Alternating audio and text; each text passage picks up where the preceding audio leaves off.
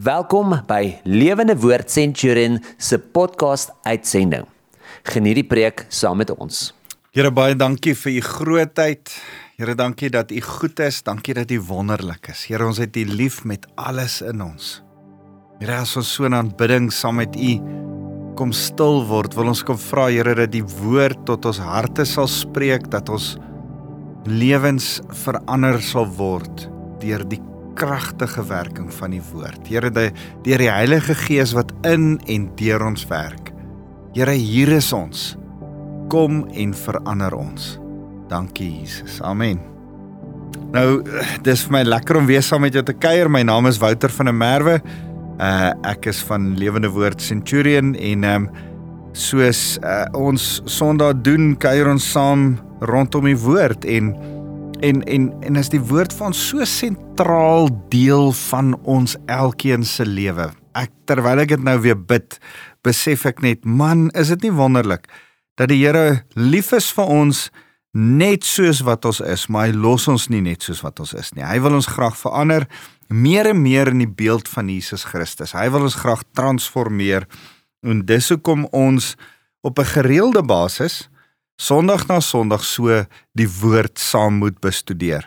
So daarom is dit vir my lekker om saam met jou te kuier en en vir jou te sê ek ek bid gereeld vir jou. Jy wat luister op die radio na my, ek bid vir jou en, en in hierdie week bid ek en ek sê Here, wat moet ek oor gesels Sondag met die mense en en eh, daar's een woord ek Uh julle het my een oggend vroeg wakker gemaak. Wel, dis die Here wat my met julle in my gedagtes wakker gemaak het want ek het die woord repentance in my kop.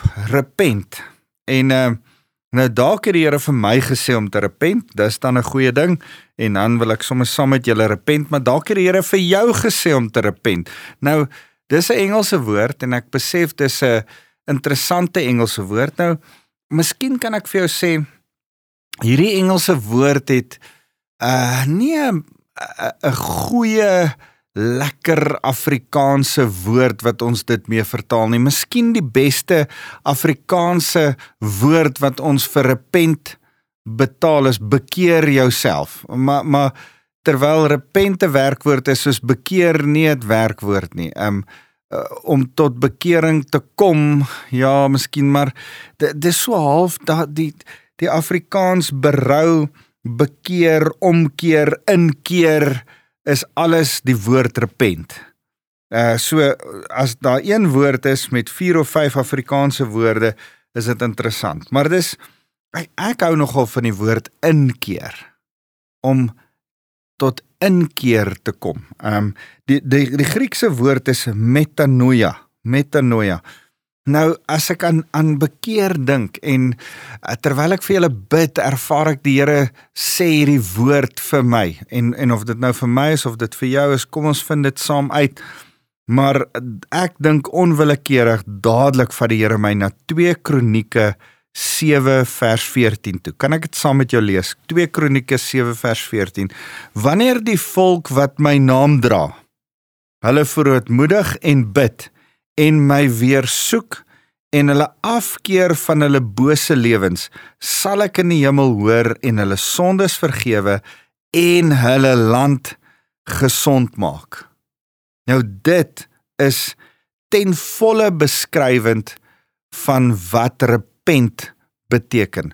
Inkeer beteken, omdraai, omkeer beteken. Kan ek dit weer vir jou stadig lees? Hy sê Wanneer die volk wat my naam dra. Ek wil hê spesifiek wat jy moet sien. Iemand het nou, nou die dag vir my hierdie ding uitgewys en en toe hy sê ons lees gewoonlik hierdie skrif en dan dink ons ja, mense wat nie die Here dien nie, hulle moet omdraai. Hulle moet hulle vrootmoedig, hulle moet hulle self na die Here toe keer.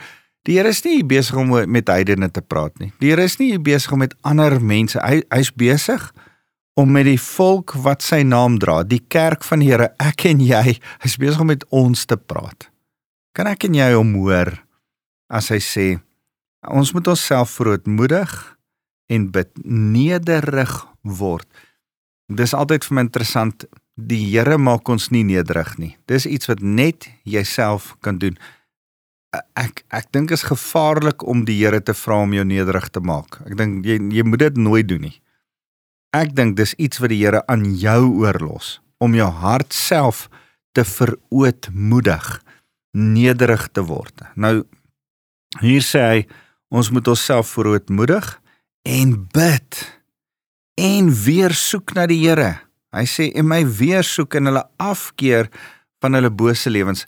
Bekering beteken ons soek die Here met ons hele hart en ons draai om van boosheid, van slegheid, van van van dit wat sonde in ons lewe is. Dis be, beskryf bekering so goed. En dan sê hy hier ehm um, en dan as ons dit doen, as daar repentance plaasvind, inkeer plaasvind, dan sê hy, dan sal ek in die hemel hoor ek sal hulle gebede hoor want dan is daar rekonsiliasie verhouding dan is daar 'n 'n plek waar die Here die gebede hoor. Uh, die die skrif sê dat ons sonde 'n skeidsmuur tussen ons en die Here vorm en daarom as ons nie met 'n belydende hart met 'n ingekeerde hart bid nie is is dit heel moontlik hoekom die Here ons nie hoor nie.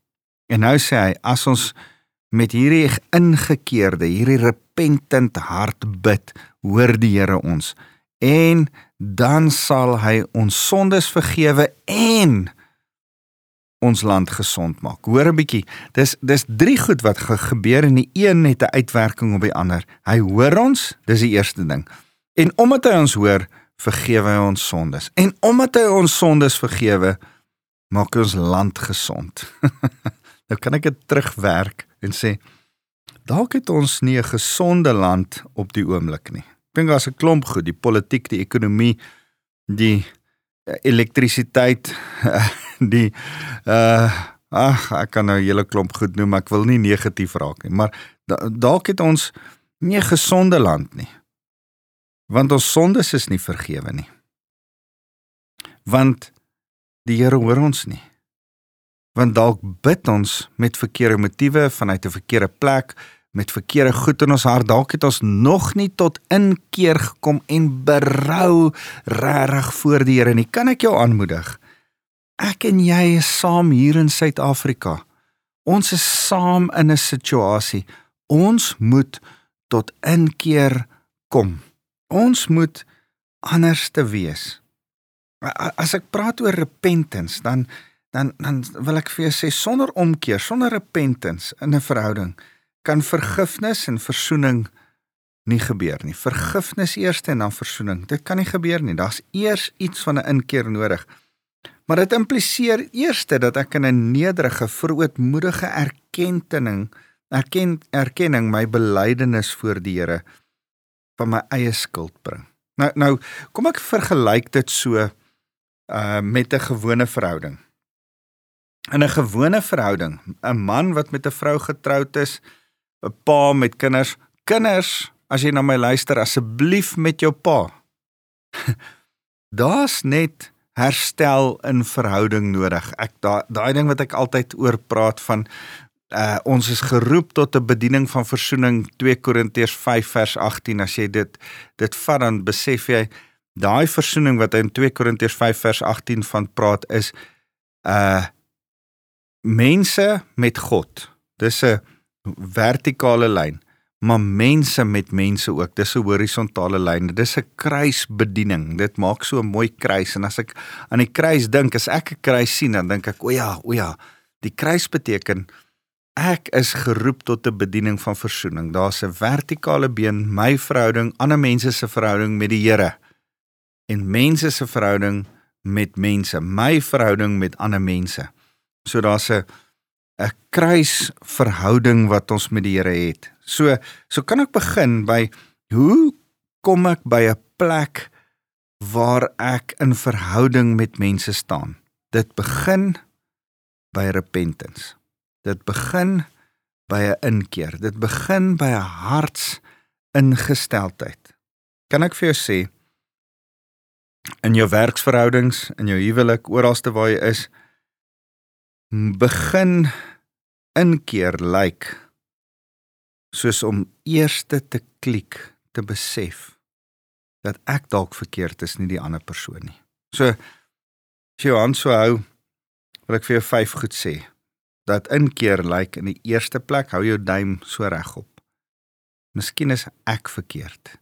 Niemand anderste nie. Daar moet 'n besef van jou skuld wees.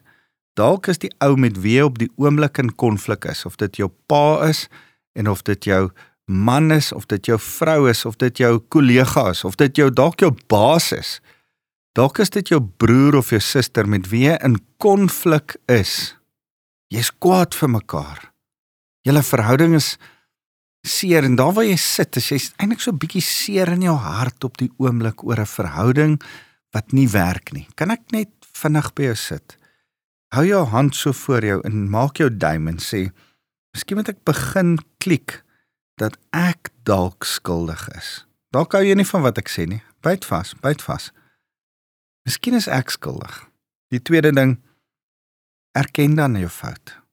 Sê ten minste vir jouself hardop, Ah, ek het dit en dit verkeerd gedoen. Ek is skuldig. En dan die derde ding. Jou jou derde vinger steek hom uit. Herstel wat verkeerd is. Doen restituisie. Miskien het jy by iemand geld geleen, dit nog nie terugbetaal nie. Dis tyd, betaal dit terug. Praat daaroor. Kom in 'n ooreenkoms hoe jy dit gaan terugbetaal. Miskien het jy iets slegs gesê van iemand. Hulle hulle hulle, hulle geweldig beledig, dan is dit tyd om jammer te sê. M miskien het jy iets van aan iemand gedoen, dan is dit tyd om jammer te sê. Daar's restituisie is 'n doen aksie. Restituisie, deel van van inkeer, deel van repentance is dat ek besef ek's verkeerd, dat ek dit met my mond hardop ten minste vir myself sê en dat ek dan iets daaraan doen. Dit help nie ek sê dit net vir myself nie. Partykeer moet ek die ou wat ek te nagekom het ook sê, hoor ek is jammer. Ek het oor jou geskinder. Hoor ek is jammer. Ek het jou geld gevat. Ek is jammer. Ek het uh van jou negatief gedink. En dan herstel, bring restituisie, doen iets. Vierde ding, vra vergifnis. Nou dat jy klaar restituisie gedoen het, sê jy, Ek is so jammer hieroor. Sal jy my asseblief vergewe? Besef jy hierdie goed het met nederigheid te doen? As jy nie nederig is nie, gaan jy nie besef, gaan jy nie klik dat jy miskien verkeerd is nie en nie die ander ou nie. En wanneer jy klik jy verkeerd is en jy's nie nederig genoeg nie, gaan jy nie restituisie wil doen nie. En wanneer jy nederig genoeg is om restituisie te doen, vat dit nog nederigheid om dan in vergifnis te kom en te sê, ah, "Sal jy my asseblief vergewe?" En dan doen jy wat reg is. Dan probeer jy en sê jy, "Ek gaan probeer van nou af om nie weer in konflik met jou te wees nie. Kan ons verhouding asseblief so goed as moontlik herstel en gee die ander ou kans om ook eers sy hart reg te kry?" maar weet dat daar verhouding is. Daar's vir my so 'n mooi storie want ek wil ek wil eintlik uitkom by die by die mooi ding dat dat net soos wat ons in verhoudings, man met vrou, pa met kind, 'n uh, kollega met ander kollega, baas met werker, uh net soos wat daar onderling verhoudings is waaroor ons hart moet werk en daar beginsels is van ek is miskien verkeerd. Ek moet my fout erken. Ek moet herstel, restituisie doen. Ek moet iets gaan doen om reg te maak. Hoorie, ek moet vergifnis vra.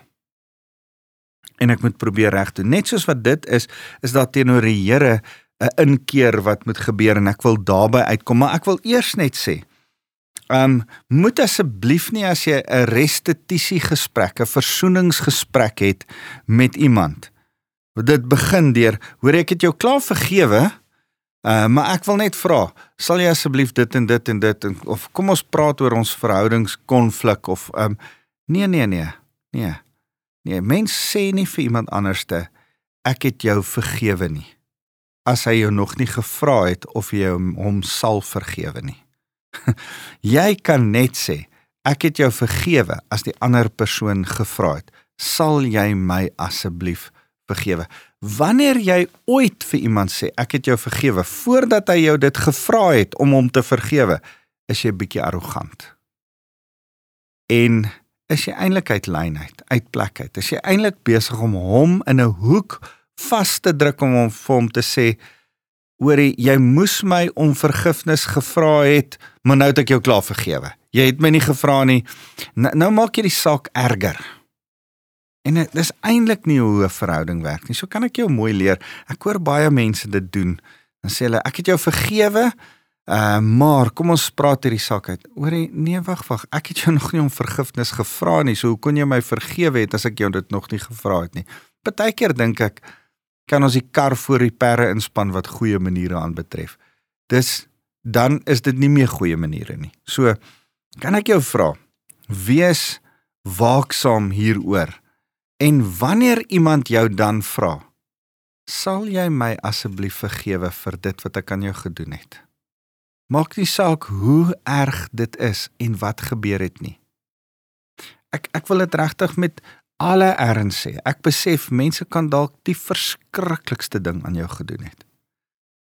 Maar die regte Christelike ding in die lig van Christus se genade wat jou vergewe het is die regte ding om te doen wat enigiemand jou ooit vra dat jy hulle sal vergewe is die regte antwoord ja ek sal jou vergewe en as jou hart nog nie daar is nie as jy voel jy's nog kwaad of bitter of ontsteld of jy voel maar hoe kan ek sê ek gaan hulle vergewe maar ek voel nog nie so nie dan moet jy besef jou gevoel moet in lyn kom met jou besluit Jy moet eers die besluit maak en dan gaan die gevoel later regkom.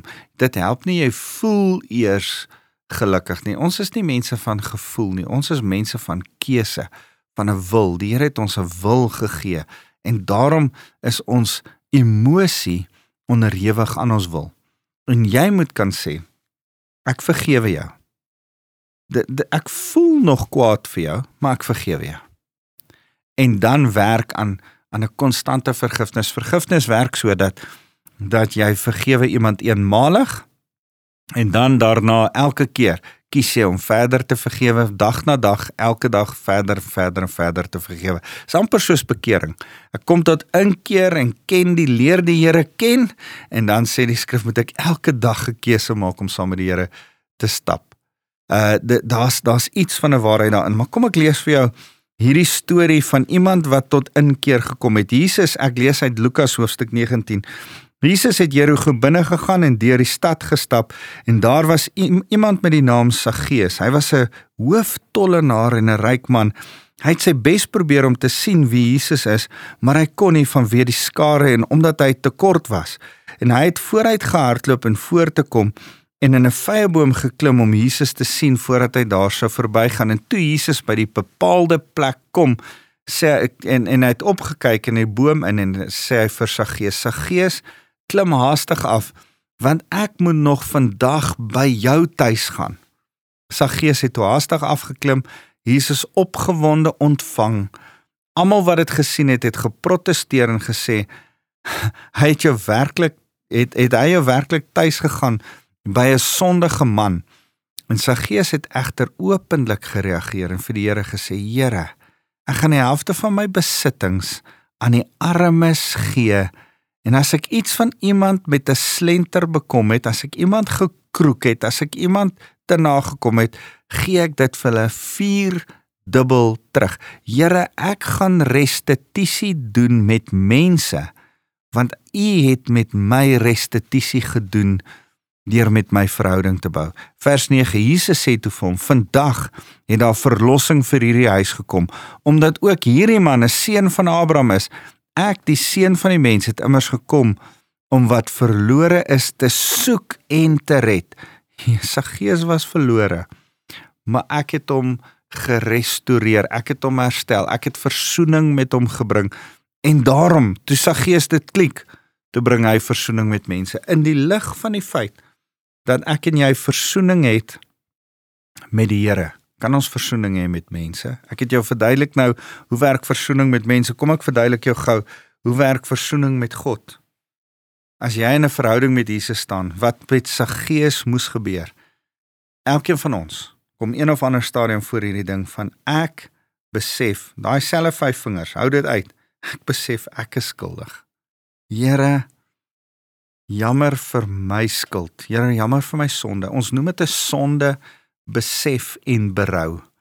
Here, ek is jammer. Ek besef ek is nie so fancy nie. Ek is nie so oulik nie.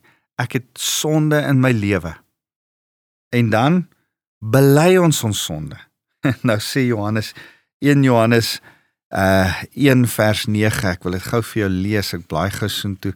Een van my geliefkoeste verse in die Bybel. Uh hoor hoe mooi sê Johannes, die vriend van Jesus dit. As hy sê later in sy lewe, As ons egter ons sondes bely, hy is betroubaar en regverdig om ons sondes te vergewe en ons skoon te maak van alles wat verkeerd is. Hy's getrou en regverdig om ons skoon te maak van alles wat verkeerd is. Hy vergewe ons en hy maak ons skoon. So kom by 'n punt waar jy sê ek is ek is skuldig en ek het berou oor my sonde en daarom bely ek my sonde die derde ding. En a, omdat ek my sonde bely is daar restituisie deur genade. Nou, nou is die wonderlike ding wat jy prentjie moet wat jy moet sien is miskien kan jy by iemand so Saggeus iemand wat jy gekroek het die geld nog teruggee Maar jy het gesondig teenoor die Here. Daar's niks wat jy kan teruggee nie. Romeine sê die loon van die sonde is die dood. Al wat jy kan gee is jou lewe. Jy moet doodgaan, ewig doodgaan hel toe. En nou is die wonderlike ding. Die restituisie, die geld wat iemand gee, die betaling wat iemand maak is Jesus aan die kruis. Hy het sy lewe vir jou lewe gegee. Jy moet die genade van restituisie deur die kruis van Jesus Christus besef. Hy het in jou plek gesterf. Dit wat jy betaal om met die Here reg te kom, het Jesus betaal. En jy moet sê, Here, dankie vir dit. Ek besef wat 'n wonderlike voorreg is dit dat U genade vir my restituisie bring. En dan bring kom jy by 'n punt waar jy soos met 'n verhouding met 'n ander persoon sê, Here, sal U my asseblief vergewe? Jy moet vergifnis vra. En dan kom jy by 'n punt Hy sê Here nou dat ek vergewe is, is U my koning. Ek haat sonde en ek volg U. Ek haat sonde. Ek wil nie meer verkeerd doen nie. Net soos wat jy vir vir 'n persoon sê, kan ons verhouding herstel. Ek gaan probeer om nooit weer vir jou seer te maak nie. So moet jy sê, Here, ek wil nooit weer probeer om sonde te doen nie. En al gaan daar weer sonde in my lewe wees, gaan ek probeer om die woord te bestudeer en meer en meer reg te leef, al hoe al hoe meer reg voor U te leef. Dis heiligmaking. Dis 'n verandering van gehoorsaamheid. So is dit nie wonderlik nie. Sy gees word herstel met die Here en omdat hy herstel word met die Here, wil hy graag verhoudings met ander mense herstel. Kan ek vir jou weer vandag sê, omdat jy herstel is met God. Miskien luister jy na hierdie boodskap en sê ek het nodig dat die Here my vergewe. Ek besef sy genade is my restituisie. Ek besef ek moet my lewe vir hom gee. As jy vandag vir die Here sê vergewe my asseblief, kan jy dan ook later vir mense met wie jy in konflik is sê vergewe my asseblief. Vandag wil ek jou vra kom reg met God en met mense repent. Kom tot inkeer in jou verhouding met God en met mense. As jy dit doen, gaan daar drie goed gebeur. jy moet besef dis die enigste enigste manier van redding. Net op so 'n manier kan ons gered word. Die die die skrif sê dat Jesus Christus deur middel van sy redding sê hy hy's die enigste weg, die waarheid en die lewe Johannes 14 vers 6. Niemand kom na die Vader behalwe deur hom nie. Sy redding, sy uh verlossing vir jou, sy prys wat hy aan die kruis betaal het as restituisie vir jou, is die enigste manier om tot redding te kom, die enigste manier om reg te kom, die enigste manier om in 'n versoeningsverhouding weer met die Vader te kom. Die die Bybel sê in Jeremia 59 vers 2 dat ons sondes het 'n skeidsmuur tussen ons en God geword. En die enigste manier om my skeidsmuur, die enigste manier om die, die afstand tussen ons en God af te breek, te oorbrug, nader te kry en met die Here in 'n liefdesverhouding te staan, is om te sê, Here, vergewe my asseblief. Ek het sonde. Sal U restituisie genoeg wees vir my asseblief? Kan ons in verhouding met mekaar staan? Dis die enigste manier tot redding. Die tweede ding is dit kan nie gebeur as dit nie by 'n nederige plek in jou hart gebeur nie. Ouens, dit vat guts om die nederigheid genoeg te hê om jammer te sê. Jammer te sê vir iemand anderste wat jy te nagekom het. Jammer te sê vir iemand wat kwaad is vir jou op die oomblik. 'n Verhouding van 'n familielid wat op die oomblik vir jou kwaad is, om die foon op te tel en te sê, "Ek is jammer. Sal jy my asseblief vergewe?" Dit vat guts, dit vat nederigheid. Dis wat die Here van jou verwag. Dit vat guts, dit vat nederigheid om vir die Here te sê, Here, ek is jammer. Sal U my asseblief vergewe? En dan bring dit my by die derde punt. Hierdie kry jy verniet. Jy hoef nie te betaal daarvoor nie. As jy dit hoor, glo in jou hart, vat in jou gees, kry jy dit verniet. Die Here sê Matteus 10 vers 8: "Verniet het jy dit gekry, gaan deel dit verniet aan ander mense uit. Gaan vertel hulle hierdie goeie nuus." Hierdie wat ek vandag met jou vertel is die evangelie. Dis die goeie nuus van redding. En dan sê hy: "Maar as jy dit verniet kry, moet jy Filippense 2 vers 12 sê: werk julle eie heil uit met vrees en bewering." So daar is 'n plek van nou dat jy dit verniet gekry het. Nou moet jy iets daaraan gaan doen. Nou moet jy daaraan wandel. Nou moet jy daaraan stap. Nou moet jy dit jou eie maak elke dag. Daar's iets van 'n een eenmalige bekering. En nou dat ek tot bekering gekom het, moet ek elke dag 'n keuse vir die Here maak. Daar's iets van Here, ek het tot inkeer gekom. Nou wil ek in ingekeer bly daagliks voor U. Ek wil U al hoe meer soek. Ek het U gevind nou wil ek jy al hoe meer soek. En ek wil jou aanmoedig. Dis so 'n belangrike beginsel in die skrif. Daar's iets van ons kan nie hierdie goed omdraai nie. Ek kan hom nie ek kan hom nie soek en soek en worstel en veg vir hom en dan kry ek hom verniet nie. Dit dit werk nie so om nie. Jy moet hom eers kry, ontdek, besef wie hy is en as jy sy genade verniet ontvang en sê Here, uit dankbaarheid in my hart wil ek nou vir u leef, voluit leef, alles leef met alles in my lewe.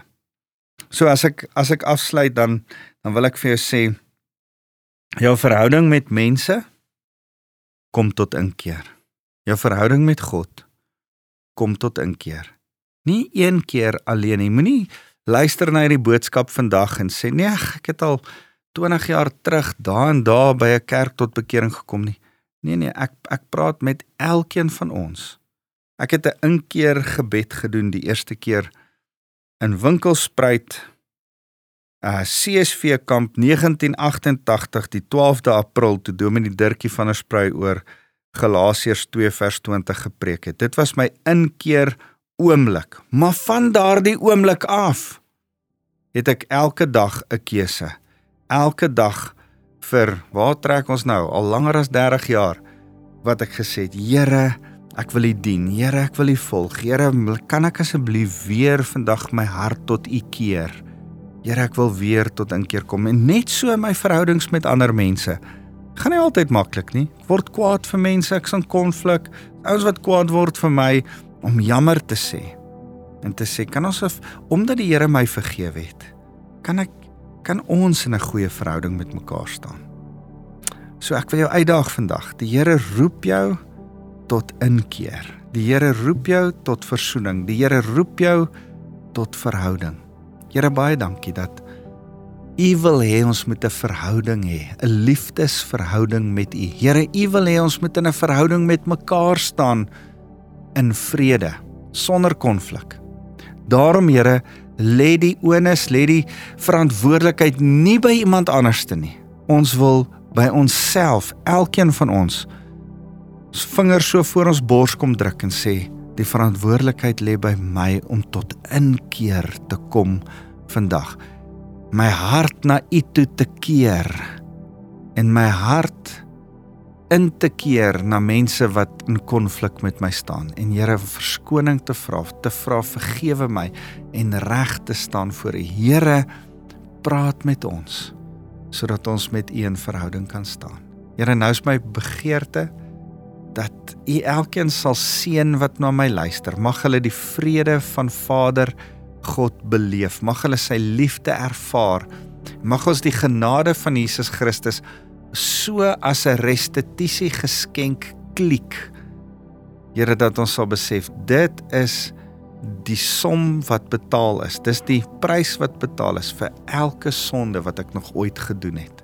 En Here, mag ons dan omdat ons dit verstaan, weet en die liefde daarvan ervaar, vra dat die Heilige Gees elkeen sal seën met die vrymoedigheid om vir ander te vertel van hierdie goeie nuus en met ander in 'n verhouding van versoening te leef want U is ons God met wie ons in verhouding staan. Ons loof U Jesus. Amen.